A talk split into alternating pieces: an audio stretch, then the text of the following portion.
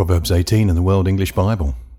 A man who isolates himself pursues selfishness and defies all sound judgment. A fool has no delight in understanding, but only in revealing his own opinion.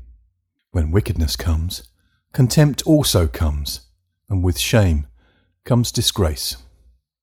The words of a man's mouth are like deep waters. The fountain of wisdom is like a flowing brook. To be partial to the faces of the wicked is not good, nor to deprive the innocent of justice. A fool's lips come into strife, and his mouth invites beatings. A fool's mouth is his destruction, and his lips are a snare to his soul. The words of a gossip are like dainty morsels. They go down into a person's innermost parts. One who is slack in his work is brother to him who is a master of destruction. Yahweh's name is a strong tower. The righteous run to him and are safe. The rich man's wealth is his strong city, like an unscalable wall in his own imagination.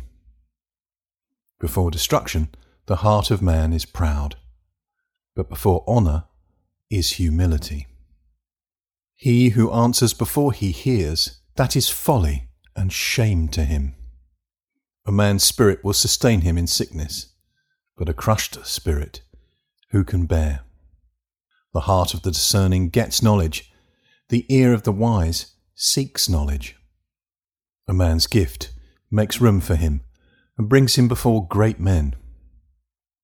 He who pleads his cause first seems right, until another comes and questions him. The lot settles disputes and keeps strong ones apart. A brother offended is more difficult than a fortified city. Disputes are like the bars of a fortress. A man's stomach is filled with the fruit of his mouth.